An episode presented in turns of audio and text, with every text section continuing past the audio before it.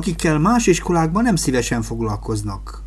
Erős Mátétól, a Vezeli Általános Iskola igazgatójától 2019. április közepén azt kérdeztük, lehet-e velük jó iskolát csinálni.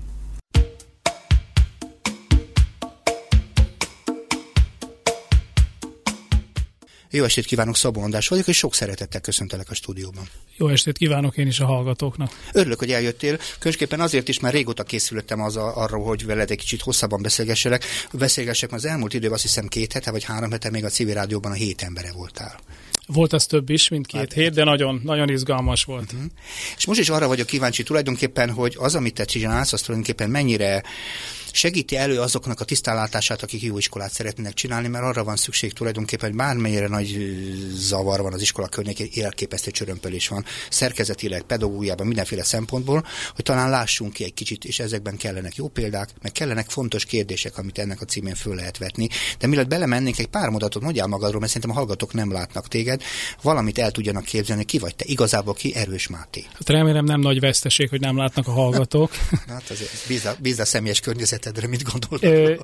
Hát annyit mondanék magamról, hogy a Vezli János főiskolának vagyok a filozófia tanára, több szakon uh-huh. tanítok most már jó néhány éve, és néhány éve belevágtam egy nagyon izgalmas kísérletbe, uh-huh van a fenntartónak egy iskolája, egy általános iskolája, ami valaha Budapest egyik legrosszabb iskolája volt, egy nagyon jó híre volt, nekem jó híre volt. Tehát nekem a jó hír azt jelenti, hogy ground zero, onnan, mhm. onnan lehet építkezni. És, kihívás. Így van, kihívás, és tulajdonképpen egy egy és fél éve átvettem ennek az intézménynek a vezetését. Én egy ideig önkéntesként dolgoztam ott, tehát uh-huh. ismertem, hogy nagyjából mi a dörgés, és hát belefogtunk ebbe a kísérletbe, rendkívül, rendkívül érdekes, azt kell mondjam. Ez az ilyen első piros betűs munkahelyed igazából? Mert ugye sok embernek ugye vannak ilyen mindenféle munkahelyeink vannak, de amikor úgy, úgy nagy kívást élünk meg, ezt én piros betűs munkahelynek nevezem, ez ilyen? Hát nagyon sok munkahelyem volt. Tehát hmm. tizenéves koromban tévéztem is egy nagyon rövid ideig, Aha. nagyon sok mindennel foglalkoztam, de valahogy a szociális világ az, ami igazából hmm. hozzám közel állt. Hmm. A filozófia oktatás az is egy izgalmas terület, mert az is egy tehetséggondozó tárgy.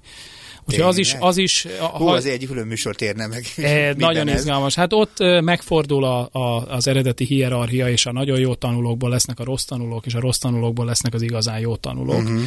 De hát azt gondolom, hogy ez egy, ez egy, ez, ez egy, most egy nagyon izgalmas dolog. Másfél éve vetted át, ez azért nem egy hosszú idő, tehát tulajdonképpen még nem feltétlen csak a teljesítményekről, talán a várakozásokról is érdemes beszélni. Tehát az, hogy hogyan fogsz egy ilyen történetnek neki, mert önmagában az, hogy egy iskolára azt mondják, hogy rossz állapotban van, nyilván slummos, mindenféle varázsigéket szoktak hozzárendelni. Ez persze mindenkinek felmentés is akad, hogy itt bármit lehet csinálni, de tulajdonképpen igazából kezdjük a legelején. Kik azok a srácok, akikkel te dolgozol? Kik az a, kik az a, ki az a másfél évvel általad megismert ifjúsági közeg? Hát ennek az intézménynek a, az alapját a Hős utcai gyerekek képezték akkor, amikor oda uh-huh. kerültem. De tekintve, hogy elindult a rekonstrukciója annak a területnek, most nem akarok ebbe uh-huh. belemenni, hogy hogyan. Világos gyakorlatilag megváltozott az intézménynek egy kicsit az összetétele. Tehát nagyon sok nyolcadik kerület és nagyon sok Romániából érkező, uh-huh. és nagyon sok állampolgárság nélküli diák is van ott. Tehát elmondhatjuk összefoglalóan, hogy aki ne, máshol nem Uh-huh, nem tud bejutni, az, az, az hozzánk be tud jutni. De ti nem közveti iskola vagytok? Nem lehet. A köznevelési törvény szerint egyházi fenntartású intézmény köteles iskola nem lehet. Értem, értem. De viszont akkor ti választotok, hogy kit fogadtok be.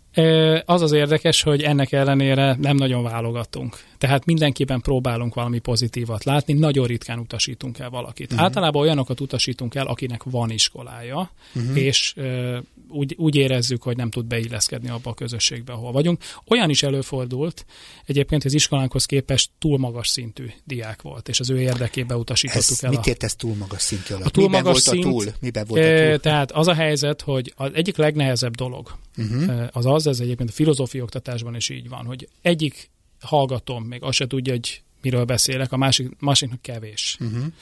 Tehát egy olyan iskolát kell csinálnunk, ahol nagyon különböző az az állapot. Az a uh-huh. szociális állapot, az a szellemi állapot, az a mentális állapot, amivel a gyerek van. Uh-huh.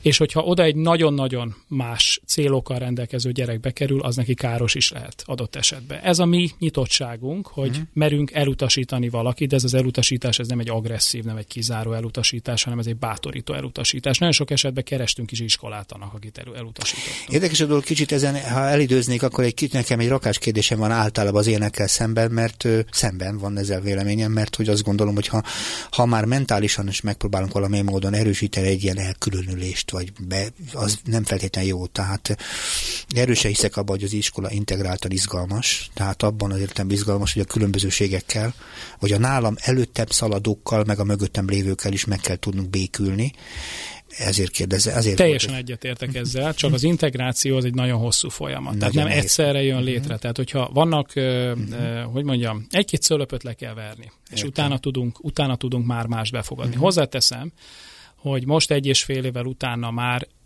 elmondhatom, hogy nem csak cigány gyerek jár az iskolába. Uh-huh. Én úgy is boldog lennék, ha csak cigány gyerek járna az uh-huh. iskolába, de nem ezt tanultam. Én azt tanultam, hogy egy színes közegben lehet igazából Igen. dolgozni, úgyhogy állami gondozásból rekrutáltunk magunknak hallgatókat, akik uh-huh. fantasztikusan érzik magukat az iskolánkban.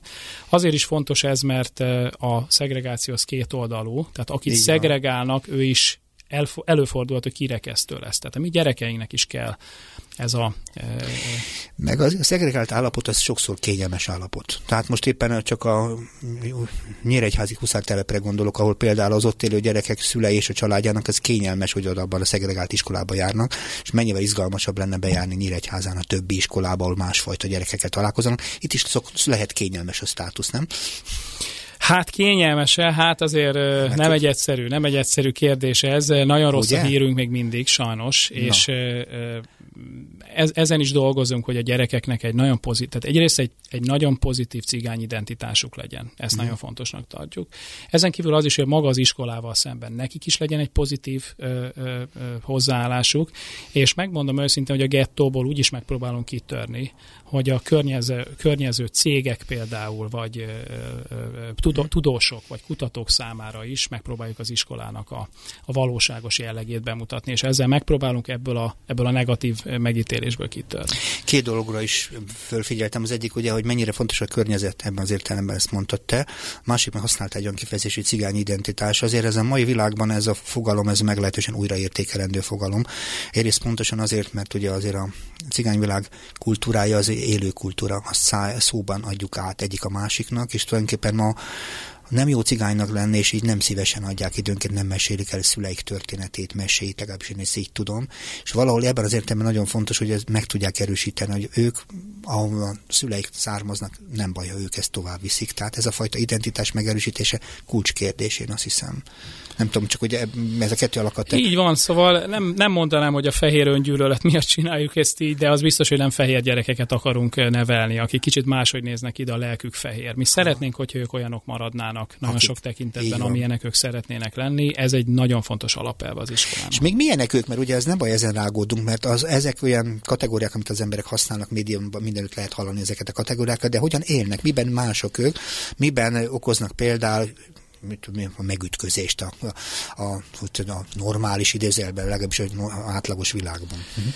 Igen, hát az a helyzet, hogy hangosabb. Nekem az egyik legfontosabb alapelvem az az emberi szabadságnak a tiszteletbe tartása, és éppen ezért nagyon szeretek cigány gyerekek között lenni. Olyan uh-huh. elementárisan tör ki belőlük az emberi szabadság, uh-huh. de nagyon sok esetben a túl, túlélési vágy nélkül uh-huh. jelentkezik ez a, ez, ez, a, ez a szabadság. Ez hogy, ez nekem, hogy hogy van egy Ez azt jelenti, hogy valaki például abban látja a szabadságát, hogy mindent elfogyasztok ma, uh-huh. ami rendelkezésre áll. És ez, ez ugye az evolúciós képességeink arra tanítanak minket, hogy tervezzünk a túlélés, túléléssel uh-huh. számoljunk. Uh-huh. Tehát szabadság és racionalitás az a legjobb kombó, ami elképzelhető egy ember számára. A gyerekeknek a szabadság megvan, ez fantasztikus ám. Uh-huh. Egy, eh, tehát a fehér környezetben a szabadságot kell tanítani a gyerekeknek. Itt uh-huh. nem kell a szabadságot tanítani, az megvan, itt a racionalitást kell tanítani. És az önkorlátozást. És az önkorlátozás. Az igazi szabad ember az uh-huh. képes a kisebb gyönyörökért lemondani, a nagyobb gyönyörért lemondani a kisebb gyönyörökről. Na, ez az igazi kalkuláció. A mérlegelni kell, hogy mit veszek számít, csak nem kell kapkodni. Ugye ez erről beszélsz egyértelmű. Aha. Tehát azt jelenti, hogy ezek a fiúk, lányok nagyon aktívak, hihetetlen aktívak, és gyorsan fölélnek, amit csak előttük van, mindennel próbálnak így megbirkózni. Van, így van, és rendkívül őszinték. Tehát, hogyha minőség az hullámzó, ö, ö, olyan órát viszek nekik, uh-huh. ami nem színvonalas, akkor ez azonnal kiderül. Ők nem azt mondják, hogy tanár úr, nem tetszett az előadás, vagy tanár úr legközebb lehetne kicsit részletesebben, hanem egész egyszerűen kimennek az osztályból, mm. vagy nem figyelnek oda és beszélgetni kezdenek. Nekünk itt tökéletes minőséget kell és tartalmat kell előállítanunk, ez a mi kihívásunk.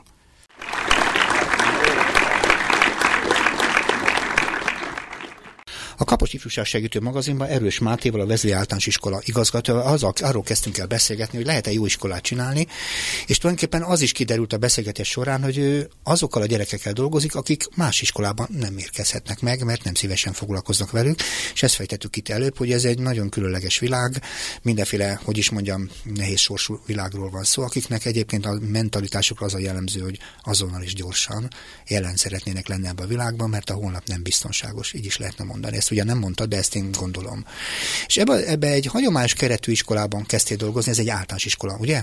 Így van, általános iskola és köznevelési törvény, tehát nincsen alternatív tantervünk, tehát az azt jelenti, hogy a köznevelési törvénynek az alapelvei uh-huh. alapján, nemzeti alaptanterv alapján kell működnünk. Tehát mondhatjuk azt, hogy a hagyományos iskolai keretek között működt. Ugyan, Jelenleg igen. Olyan tantárgyakkal, ugyanolyan óra beosztása, ugyanolyan struktúrával, olyan követelményekkel, ami a meglévő iskolarendszerben van. Jelenleg igen.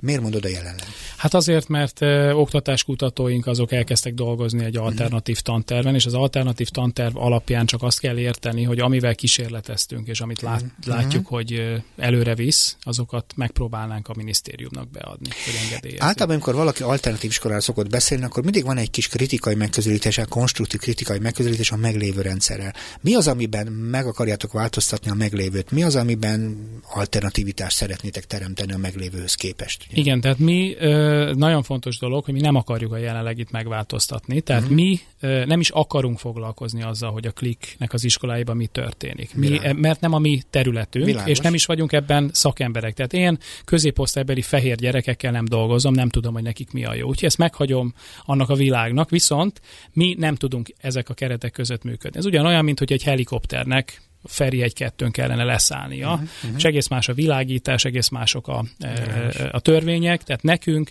másfajta működési elv kell. Milyen működési elv kell? Mert ugye amikor azt mondjuk, hogy nem kell olyan, mert ugye ez egy egyen rendszer, ugye azt lehet mondani, és általában a meglévő oktatás rendszer egyik komoly kritikája natnak többek között, hogy nem eléggé differenciál.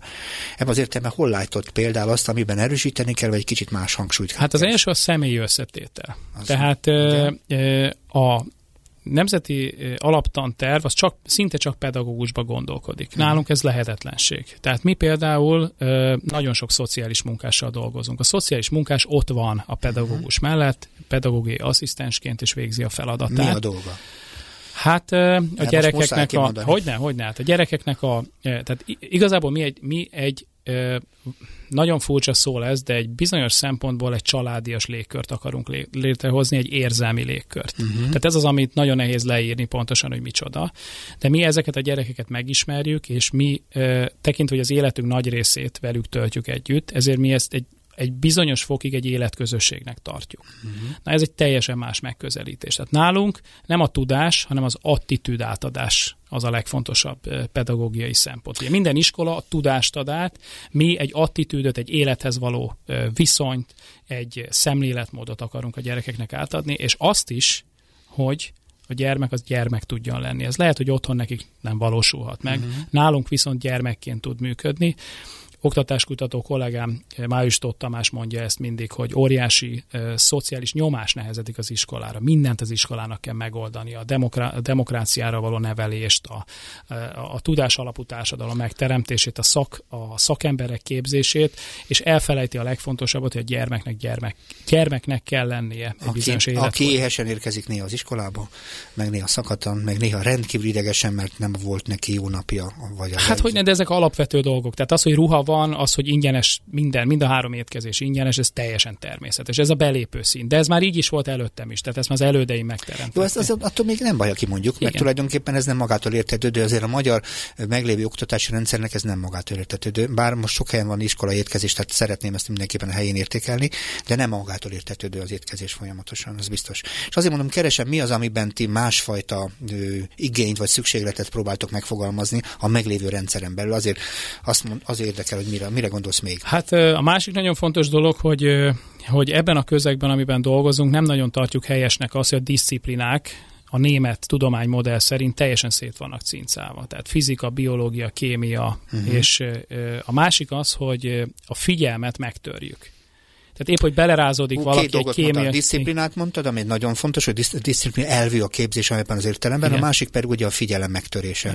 Melyikkel, melyikkel akarsz foglalkozni? Mind hát a kettő fontos. igazából összefügg a kettő. A, arra gondolok, hogy valaki foglalkozik kémiával, Igen. és utána a következő órán foglalkozik fizikával. Ez egy mesterségesen külön, tehát a, a, az élet szemlélet módjában mesterségesen uh-huh. külön választott dolgok, és nagyon helyesen külön választott dolgok, csak nem az általános iskolában. Uh-huh. Ez az egyetemi szinten kell, hogy külön működjön, meggyőződésem, hogy általános iskolai szinten négy-öt tantárgya el mhm. tudna működni egy általános iskolára. Uh, uh-huh. Tehát általános iskoláról beszélünk, ahol egy természetismeret, egy olyan tárgy, ami a gyerekeket a hely, a térbe és az időbe, Marton András kollégámnak a találmánya uh-huh. térben és az időben el tudja helyezni a gyerekeket. Uh-huh. Ezen kívül egy nálunk nem matematika van, hanem pénz és számtudomány, matekot mindenki utálja, pénzt mindenki szereti. Uh-huh. Tehát gyakorlatilag a matematikának a empirikus oldalával foglalkozunk. Jó, matematika nem absztrakt, ezen a szinten akkor ezek szerint. Így van, de miért is legyen az? Tehát én az egyik fiamnak a matematika könyvét olvasom, hogy Gottlob Frege idézettel találkoztam elsős matematika könyvbe, szóval azért ezek, meg, ezek megrendítő dolgok, hogy mondjam. Én, én nagyon szeretem Gottlob Frégét olvasni, uh-huh. de a filozófia szakon másodéves koromban is nagyon nagy küzdelem volt végigolvasni ezt a szöveget. Azt mondtad, összefüggnek a dolgok, ugye ez a disziplina megközelítés, meg a figyelem. Mit, mit tetszik ez alatt gondolni? Hát azt gondolom, hogy nagyon jó példák vannak arra, más iskolákban, hogy sokáig foglalkozunk egy témával. Például mi témahetek alapján működünk. Ez azt mhm. jelenti, most például a cigányhét van, a cigányság világnapja lesz. És most osztották az aranypán díjat, igazából igen, szezonban, igen, igen. Így van. Igen. Úgyhogy az egész héten ezzel foglalkozunk. Minden tárgy uh-huh. a megközelítés módja szerint ezt a témát járja körül. Uh-huh.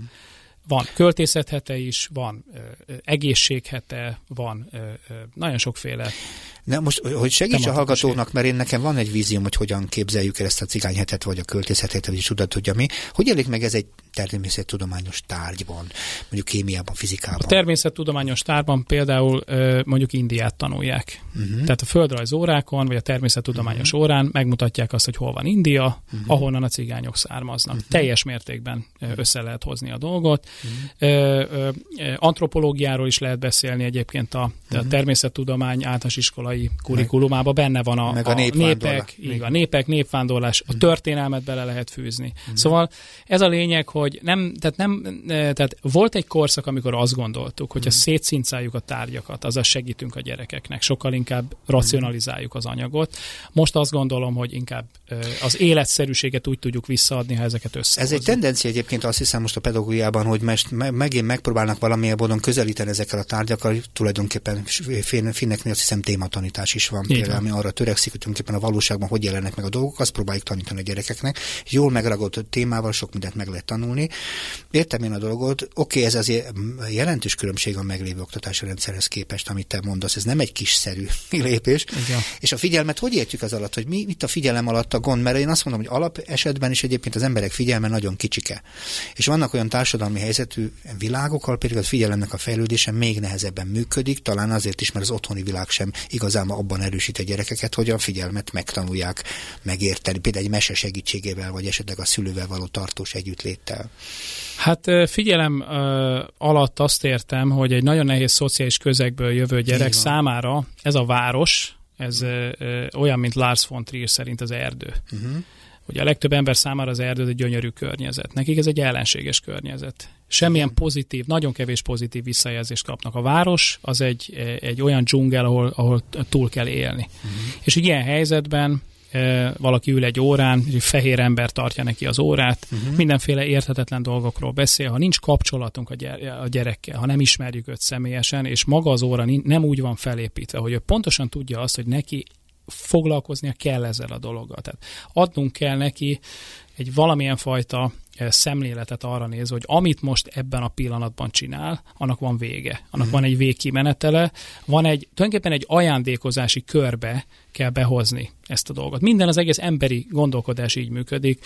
Amikor reggelizünk, akkor is egy ajándékozási körbe megyünk bele, amikor nagyon sokszor ami, azért választunk ki valamit az életünkbe, mert valamivel önmagunkat megajándékozzuk. Uh-huh. Ebben a gondolkodásban, ebben a dopamin felszabadítási kontextusban kell gondolkodnunk. Ez sokszor csak érzelmi eszközökkel érhető el először, uh-huh. és aztán reménységünk az, hogy későbbiekben szellemi anyagokkal is megtehetjük. Mondataid elé szaladtam, és azt mondom, hogy ennek az egyik fontos elem a kapcsolat maga. Igen. Tehát őt alapvetően, hogy tudtok-e kapcsolatba keveredni azzal a világgal, aki nem biztos, hogy hosszú ideig tud rád nézni.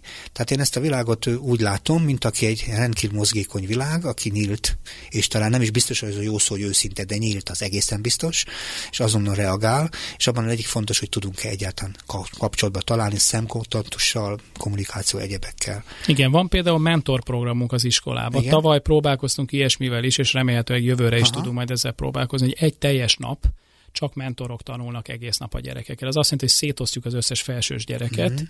Egy ember kap mondjuk három vagy négy gyereket, rengeteg, ja, személyi összetételről nem csak szociális munkás, rengeteg civil jár be az mhm. épületünkbe, akik önkéntesként te- tevékenységet mhm. végeznek ott. Közgazdászra gondolok, villamosmérnökre, akik fantasztikus munkát végeznek az iskolában. Miket csinálnak ezek az emberek? Hát a gyermekeknek az egyébként rendkívül fogékony elméjükbe megpróbálnak elképesztő pragmatikus módon túlélési stratégiákat beültetni. Ezt az egyik túlélési... Már, hogy hogy képzeljem el, hogy hogy megy ez? Nagyon egyszerű. Úgy, úgy képzeld el, hogy gazdasági tervezés. Tehát hogyan tudjuk, hogyan tudunk nagyon kevés pénzből például uh-huh. egy hónapon keresztül egészséges ét, ételt tenni. Ez egy, ez egy komoly dietetikus ismeretet Hogyne. igénylő tárgy.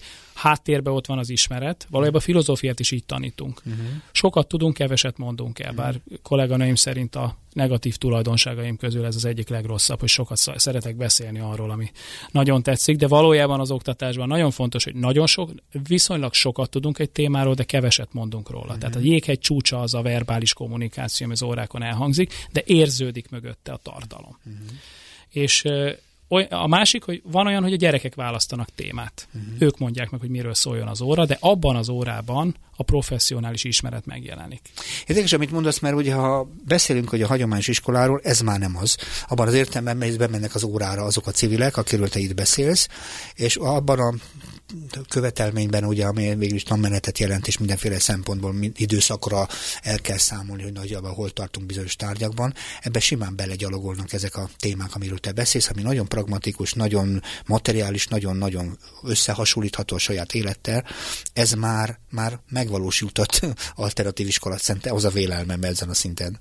Nem tudom, hogy jól látom-e. Hát vannak elemei, de azért, tehát mi is része vagyunk a mérési rendszernek, tehát hogy nekünk számot kell adnunk azért arról, hogy a, a hivatalos rendben hogyan, mit uh-huh. tudnak teljesíteni a gyerekek. Például a szövegért, két dolgot néznek, szövegért és matematika. Igen, Ebbe a kettő tudom. dologba mind a kettőben fejlődnek ezzel a technikával. Nyilván, nyilván. Pontosan azért, mert van kapcsolat, mert, van, mert tulajdonképpen az elvárások azok viszonylag közel vannak egymáshoz, tehát nincsen akkora diszkrepancia, mint amit egyébként az iskola alapból felkínál a gyerekeknek.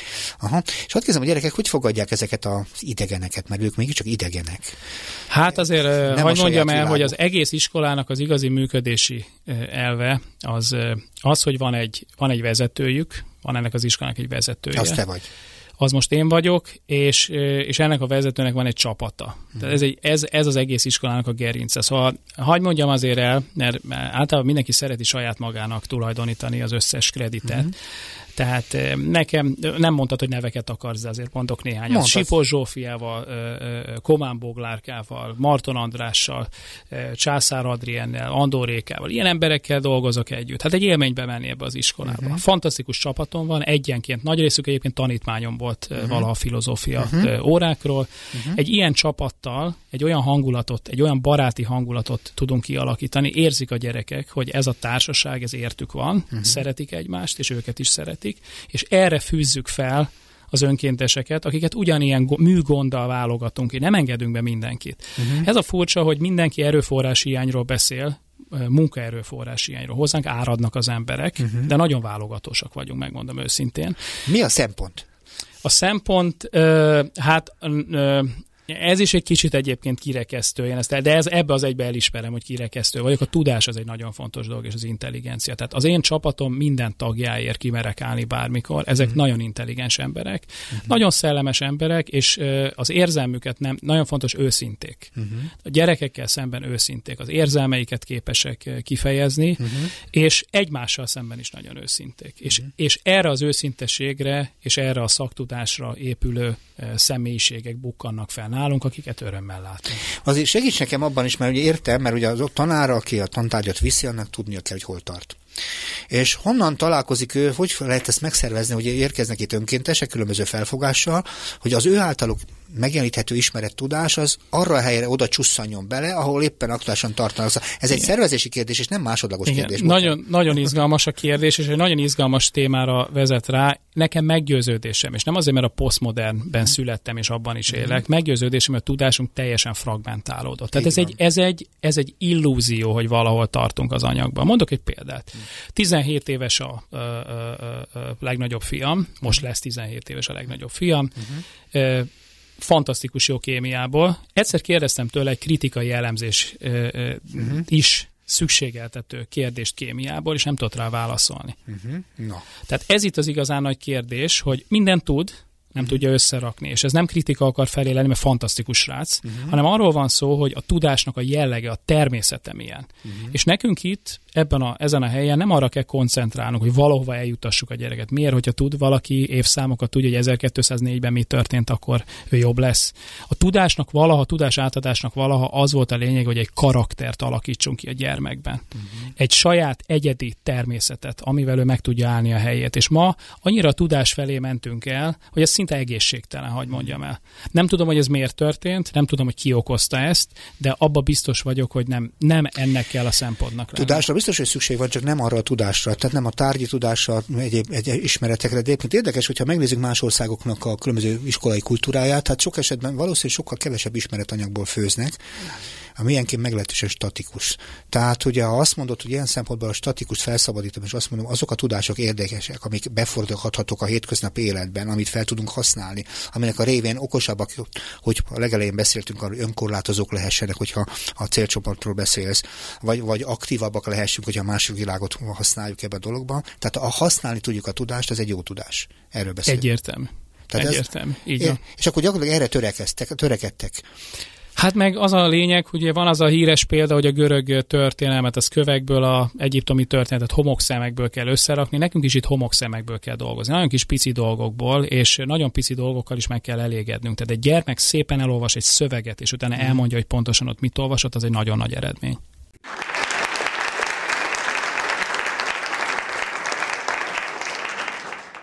A Kapos Ifjúság Segítő magazinban Erős Mátéval, a Vezli Általános Iskola igazgatójával arról kezdtünk beszélni, hogy lehet-e jó iskolát csinálni. Ő azokkal a gyerekekkel dolgoznak, akik hát más iskolában nem szívesen vesznek fel, ők mindenféle ilyen szempontból nyitottak, és annak az egyházi iskolának a képviselői, akik ebben az értelemben ezer itt nem válogatnak az érkezők, mert azt mondta.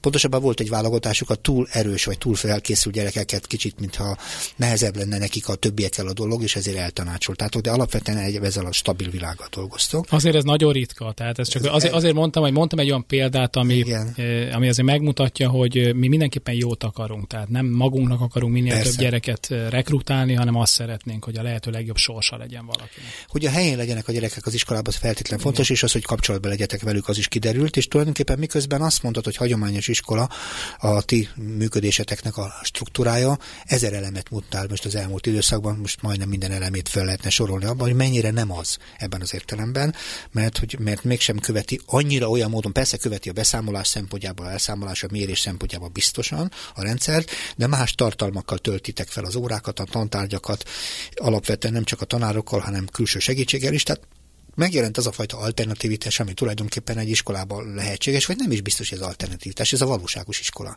Tehát az, az iskola, amikor valóban a tudások mennek át a másik oldalra, és ezek a tudások a valóságos tudások, azt arról is beszéltünk, nem egy elvont absztrakt történetek, hisz azt hiszem, hogy a matek órátok sem matematika, hanem számolás és pénz, vagy hogy mondtad? Ö, hát pénztudománynak. Pénztudománynak. Igazából az érdekel engem, ez egy nagyon izgalmas dolog, hogy mit a cél. Mert ezek a gyerekek, akik belépnek az iskolába, mindig azt gondolom, az iskola az egy, ez egy átmenet átmeneti időszak. Van, ahonnan érkezünk, valahova megyünk, és tulajdonképpen egy sorsot próbálunk ilyen szempontból egyengetni a saját sorsunkat. Mi lesz ezekből a gyerekekből, mi velük kapcsolatosan célotok? Hát az első nagyon fontos dolog, hogy szépség, szépségkultusz korszakában élünk, és ezek a gyerekek nagyon szépek. Tehát nekem ez egy óriási nagy reményem a mostani eh, korszak hát, tekintetében. Akkor fest nekem, hogy mit értesz a szép alatt, mert a erős hát, e, Most nem tudunk az esztétika szakra átmenni. Jó, de már bezártak. Azért, de fordítsd le, hogy mit értesz abban az értelemben szépen, mint azért nem egy szál virág, vagy egy szép festmény, annál többről van szó. Igen, tehát szép? úgy gondolom, hogy mint, mint az emberiségnek a képviselői, uh-huh. az emberiségnek a, uh-huh. a lehető legszebb részéhez tartoznak. Tehát ha valaki lát egy nálunk egy cigány gyereket, akkor nyugodtan mondhatja rá azt, hogy a szubjektív és objektív szempontok figyelembevételével, és szépek ezek a gyerekek. Mert összhangban vannak? Vagy miért? Azért szépek, mert, mert az arcuk szép, mert a testalkatuk szép, erre gondolok uh-huh. elsősorban. Uh-huh. Csak az a helyzet, hogy a szépségkultusz mellé kell valami mást adni. Igen. Ugye kérdezted, hogy mi a mi, a mi szempontunk. Tehát azt gondoljuk, hogy a kinézetük alapján uh-huh. a városi ember egyre kevésbé gondolkodik fai alapon. Magyarországnak sajnos nagyon komoly hagyományai vannak a fai gondolkodás tekintetében. Uh-huh. Ez még értelmiségi körökben is fennáll, ilyen kis félmondatokból néha-néha kiderül, hogy még mindig valaki így gondolkodik, de azért hagyd mondjam el, hogy egy szép pakisztáni nő uh-huh. bemegy ma egy budapesti étterembe, akkor nem fogják onnan kiküldeni. De nem Tehát nekem ez a gondolatom, hogy a szépség az egy lehetőség, uh-huh. és hogyha ehhez még intelligencia is szép beszédkészség és a világban való jártasság hozzá kapcsolódik, akkor a sikernek valamilyen magvát erőltettük. De hogy tudunk szépek lenni, amikor esetleg mondjuk esztétikailag sok bajunk van saját magunkkal? Hány embernek van jó véleménye a saját magára, amikor tükörben néz? Tehát te meg azt mondod, hogy az ember, ha ránézel, szép. Hogy kell ezt elérni valaki, hogy saját magával szemben, és így érezze magát, hogy magát is hogy tetszik, csodálja, vagy tetszem a tükörben azt a másik ember számára, ha ránéz? Igen, hát én azért nem mennék bele ennek a filozófiájába, mert nekem is, van olyan, nekem is van olyan kolléganőm, aki nagyon szép, nincs önmagában megelégedve, de azért a férfi kollégák azért rohannak utána. Szóval Aha. nem kell aggódni. Értem, igen, csak a szépségről beszélsz, és ugye azért fontos, ugye, hogyha valaki birtokolja azt a tudást, hogy ő tudja, hogy mi a szép, és hogy abban az értelemben ezt gyakorolja is, akkor az egy stabil, biztonságos embert kell, hogy jelentsen. Mondom. Így van, de azt hozzáteszem, hogy a mi gyerekeinknek egóban nem, nem sok problémája van. Tehát ők nagyon sokat gondolnak magukról. És ebben, ebben is egy nagyon-nagyon speciális helyzetben vagyunk. Tehát ha én középosztálybeli gyerekekkel foglalkoznék, ott biztos, hogy egót építenék. Nekem az lenne a legfontosabb szempontom, uh-huh. hogy mhm. hidd el, hidd el, hogy tudod, hidd el, uh-huh. hogy mhm. képes vagy rá.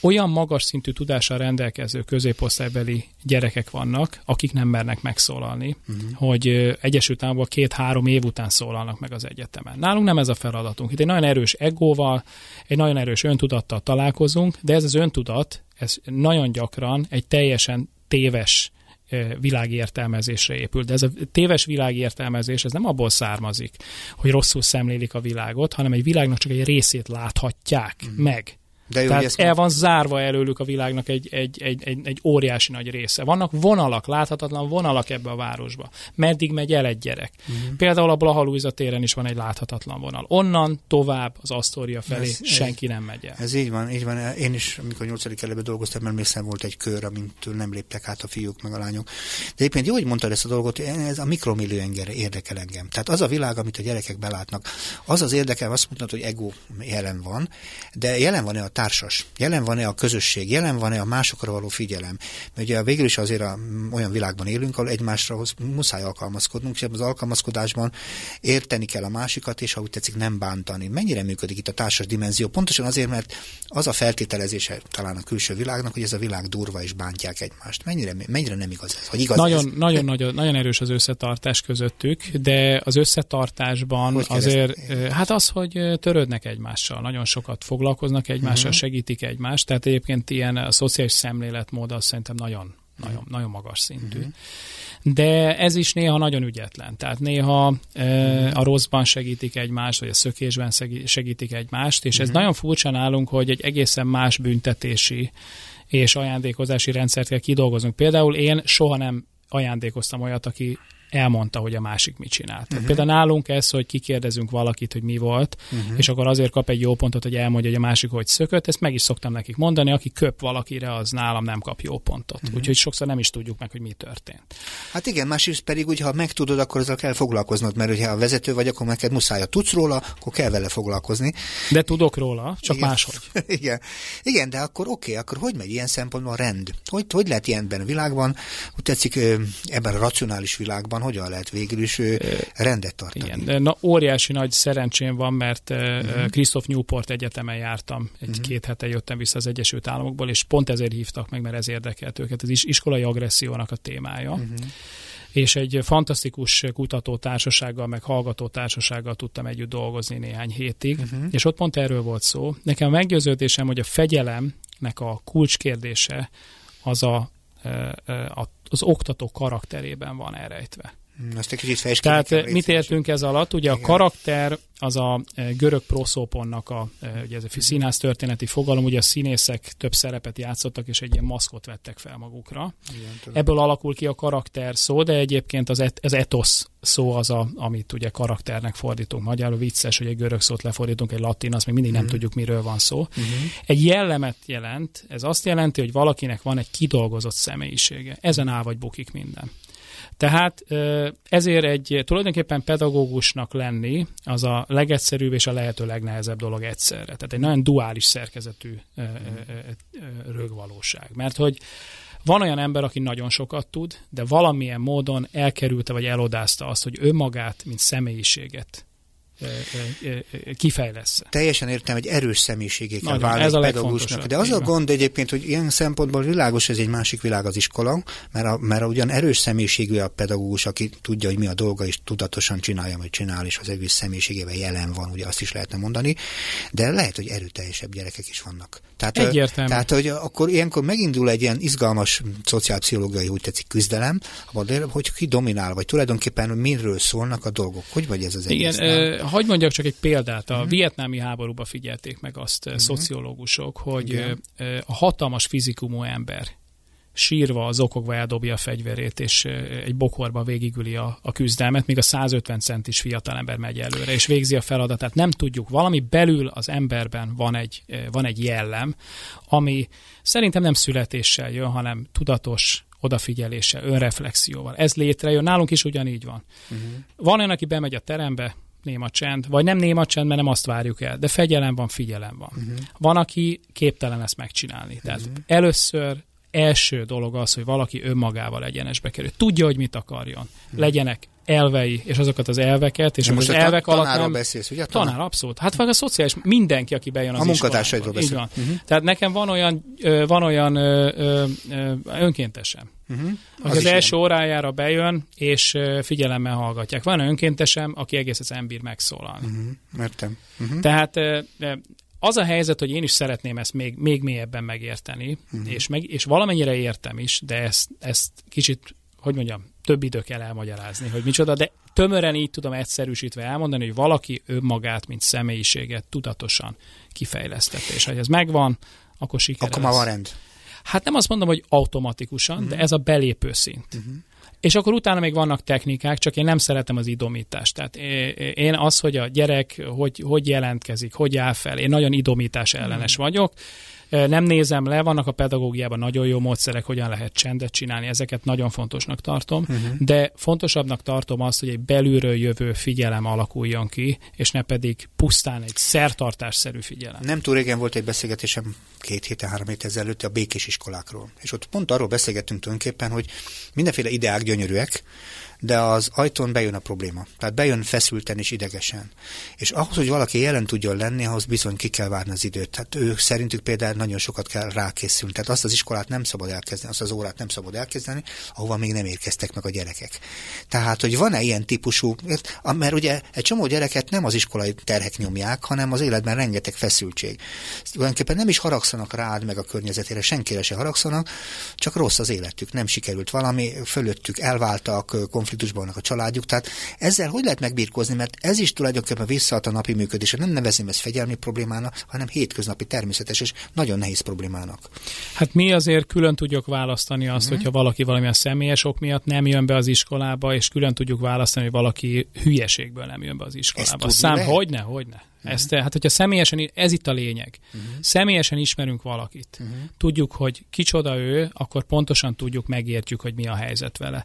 A másik nagyon nehéz dolog, hogy mi nem tudunk teljesen egy sziget lenni ebben a világban. Erről Tehát van egy, van egy szigorú jelzőrendszer. Hát 10 óra, 50 óra hiányzás után, az, csak hogy mondanám, hogy az uh, alig, alig egy hét, Igen. vagy az talán lehet, hogy két hét. Igen.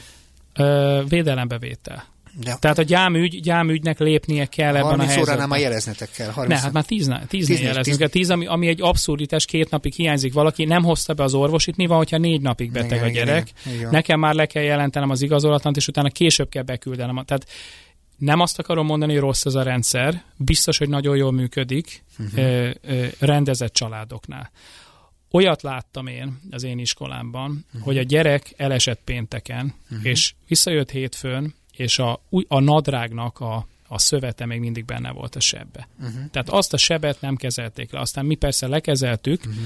de elképesztő dolgok történnek, tehát olyan elhanyagolás is van, és ezt nem azt akarom mondani, hogy az én iskolámban lévő gyerekeknél ez a jellemző, csak azt mondom, hogy elő-elő fordul. És nem biztos, hogy a szülő feltétlen ebben az értelemben ezt tudja. Így hát... van, így van, és az, amire ki akarok lukadni, az, hogy ez a törvényhozási rendszer, uh-huh. ez kicsit bizonyos dolgokra koncentrál, bizonyos dolgokra nem koncentrál. Ezért nagyon fontos mindig a konszenzusos megállapodás. Meg, hogy eleget kell tudni arról a világról, amelyről most is beszélünk, hogy erről a világról viszonylag keveset lehet tudni, és amikor veled beszélgetek, ez az óra persze egészen biztos, hogy kevés, és én most azon jár a fejem, hogy hogyan lehetne ezt majd még folytatni, mert én szeretnék veled tovább beszélgetni arról a világról, mert az a vélemény, hogy erről sokkal többet kell beszélni. Látni kell az embereknek azt a világot, amiről döntenek, amiről hoznak majd egy törvényt, és hogyha nem számolnak be ennek a világnak a természetére, akkor ezt ki is hagyják, és a törvényt nem is lehet jól alkalmazni. Tehát ezért Igen. is ez, ez, teljesen egyetértek, ismernünk kell ezt a világot, de uh-huh. azt is tudnunk kell, hogy mit, mit, mi mit akarunk teremteni, Igen. és azért nagyon fontos az, hogy, hogy nekünk egy boldog légkört kell létrehozni. Ez nem egy egyszerű feladat. Most uh-huh. mondok egy példát, ott van Ábel és Milán fiam. Három fiam van, ebből kettőnek szenvedés az iskola. Sajnos nem tudom, és itt szomorkodok, hogy csinálok egy iskolát, és van két fiam, akinek nem, nem tudom megteremteni azt, hogy egy olyan helyre mehessen el, ahol boldog tudna hmm. lenni. Ez egyik legalapvetőbb emberi igény. És Igen. azt mondom, hogy a boldogsághoz való jog, ez is egy emberi jog, és nem tudom nekik jelen, jelenlegi állás szerint nem tudom nekik ezt garantálni, de amikor ezen gondolkozom, akkor tudom, hogy az én iskolámban mennyire fontos az, hogy a gyermek amennyire lehetséges, amennyire ez rajtunk áll, ezt a boldogságot biztosítsuk, hogy legalább amíg ott van az én iskolámban, a mi iskolánkban, addig Valamilyen fajta boldogság. Már csak egy-két percünk van, egy fontos részét azért még idehoznék, hogy mennyire küzdőképesek. Mert ugye arról van szó, hogy az ő életük tulajdonképpen azt lehet mondani, hogy nem egy egyszerű. No, Magyarországon a mobilitás nem működik elég jól, de jó lenne, ha lehetne. Hogyha a képességből valaki valóban azt a pályát be tudná futni, amire a képességét predestinálják. Alapvetően küzdeni kell. Meg kell tanulniuk egy csomó esetben magukat érvényesíteni tudni. Mennyire tudtok neki ebben segíteni, mert a sorsuk az biztos, hogy a suli után a küzdés feltétlenül benne van. Hát az a baj, hogy a küzdelemnek mindenképpen megtalálják ők a maguk módját, csak mm. nagyon sokszor nem a, hogy mondjam, nem a klasszikus életpálya, mm. életpályán keresztül sokkal nehezebb terheket vállalnak magukra. Tehát valahogy a cigány identitásban sokszor úgy, én úgy látom, nem biztos, hogy igazam van, ez egy magánvélemény, hm. úgy látom, hogy az egész, nagyon sokszor az egész világ egy ellenségként jön elő, és a lehető legnagyobb küzdelmet vállalják fel, amikor sokkal kevesebb küzdelemmel sokkal nagyobb sikert lehet elérni. Amit mondasz érdekes, mert egyébként azt a világot, ami ekkora próbatétel, azt lehet másként is szemlélni. Tehát azt Így mondom, van. hogy viszont én azt tehetek, amit szabadon akarok, tehát ha ugyanazt a dolgot másként szemlélem, akkor talán megvan a feladatom. Így is. van. Van egy, van egy nagyon jó példám, egy uh-huh. hatalmas multicég meghívta az összes uh-huh. gyereket dolgozni. Igen. Elmehetnek egy céghez, dolgozhatnak egy napot, és észreveszik, hogy a világ lehet, hogy nem egy ellenséges terület. Uh-huh. Ezzel már egy picit hozzájárultunk a sikerhez. Azt tudom, hogy egyébként, amit te mondasz, és még a legvégén ide tartozik, hogy nagyon sokféle ember érkezik hozzátok. És az a dolog, hogy a sokfajta kultúra és sokfajta társaság egyszerre időben megjelenik, az nagyon hasznos.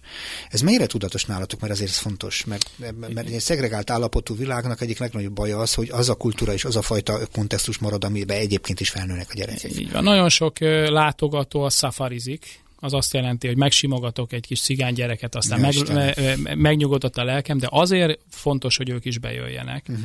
Mert ezek a gyerekek észrevehetik azt, hogy Törökországból érkeznek. Uh-huh Angliából érkeznek, Hollandiából érkeznek, az Egyesült Államokból érkeznek önkéntesek, uh-huh. fontosak vagytok. Nem, nem hozzám jöttek, hozzátok jöttek. Uh-huh. És ezzel is ebből a gettó helyzetből, amiben ezek a gyerek vannak, gyerekek vannak, kitörhetünk. Ezért nagyon fontosak számunkra a nemzetközi kapcsolatok. Most elakadnék ebben az egész beszélgetésben, mert szerintem néhány percünk van. Azt mondanám, azt kérdezem viszont tőled, hogy az elkövetkezőben mi a terv? Tehát most te másfél éve csinálod.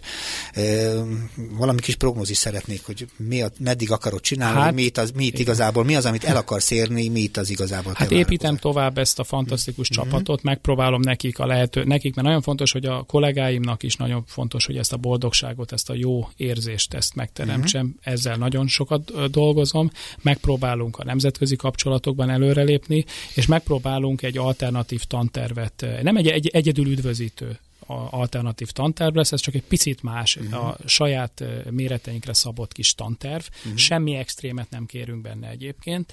Ezt meg fogjuk csinálni, és megpróbálunk egy sokkal szebb iskola teret létrehozni, mert ugye mhm. erről nem beszéltünk, hogy a jó iskolának a terei is nagyon fontosak az, hát hogy persze. hogyan nézzen ki. Szóval ezek most jelenleg ezek a, ezek a legfontosabb. A, a közel neked. Így van. És ezt meddig akarod csinálni, most kérdezem én, mert ugye ha ilyen vehemenciával, mint most másfél év után rajtad van, akkor nem is tudom, hogy mi lesz belőled. Mindenképpen varázsló. hát az a helyzet, hogy egyrészt nem egyedül csinálom, ez nagyon fontos. Igen. Tehát egy nagyon jó csapattal dolgozom, akikhez örömbe menni. Uh-huh. A másik, hogy addig csinálom, amíg valamilyen eredményt elérek, elindul ez a dolog, nekem abszolút ez a, ez a vízióm. Elindítok valamit, utána majd keresek egy másik lehetetlen helyzetet, és megpróbálom azt is beindítani. Azért azt az eredményt akkor mondd már, hogy mit értesz eredmény alatt? Eredmény alatt azt értem, hogy egy, egy teljesen államilag elismert rendszerben működik egy olyan iskola, ahol mindenkit beiskolázunk. Mindenkit. Tehát aki nálunk nyolcadikba végez, mindenkit beiskolázunk, és bárki az utcáról bejön, bármikor egy tévéstáb bejöhet és forgathatott, bármikor bárki bejöhet, és megértheti, hogy mi történik itt. Ezzel már elégedett lenni. A, még a végén azért azt is megkérdezem téged, hogy szólítanak? Te kie vagy a gyerekeknek? Hát Tehát, én vagyok a Mátéba. A Mátéba? És Igen. akkor... Lassan a gyerekeim is így hívnak. Hogy Mátéba? és hogy folyik a kommunikáció? Tehát most vannak egy állandó ügyfeled, vagy mászkálsz a folyosó, hogy értsem, mert az igazgató nem biztos órát tart. Hát ö, megőrülök, mert folyamatosan bejárnak az irodámba. Egy másik iskolába, akkor megy be egy gyerek az, az irodába, kap egy pecsétes igazgatói intöt. Hozzá meg állandóan bejönnek a gyerekek, a fiókomba benyúlnak, kieszik onnan a mandulát, meg mindenféle Aha. ennivalót, amit találnak. Úgyhogy egy nagyon-nagyon kellemes baráti kapcsolat fűz a gyerekekhez, amit nagyon sajnálok, hogy a menedzseri feladatok, amiket el kell végeznem, egyre kevesebb időt hagynak arra, hogy bent legyek közöttük, de azért erre is időt szánok. És ez nagyon izgalmas volt, amit beszélgettünk. Az kiderült most a kettőnk számára, hogy még itt rengeteg beszélgetni valónk van. Igen. Az a világ, amiről beszéltél, az csak egy vázlatosan ismerhető volt, de erről még szeretném, hogy többet lehetne szót váltani. Az tény, hogy az, hogy lehet jó iskolát csinálni, az én szerintem talán lehet azt mondani, hogy lehet én, nagyon, Én is ezt gondolom, hogy... De nem szabad hagyni magatokat, és az, hogyha kerestek ebben alternatív megoldást, de jó lenne, hogy az oktatási rendszer ezt megengedni. Egyébként mindenféle iskolának. Nagyon szépen köszönöm a beszélgetést. Erős Mátéval Én beszélhettem, a Vezli Általános Iskola igazgatója, és hallgassák tovább a civil rádiót, Szabadna Sortak. Viszont hallásra.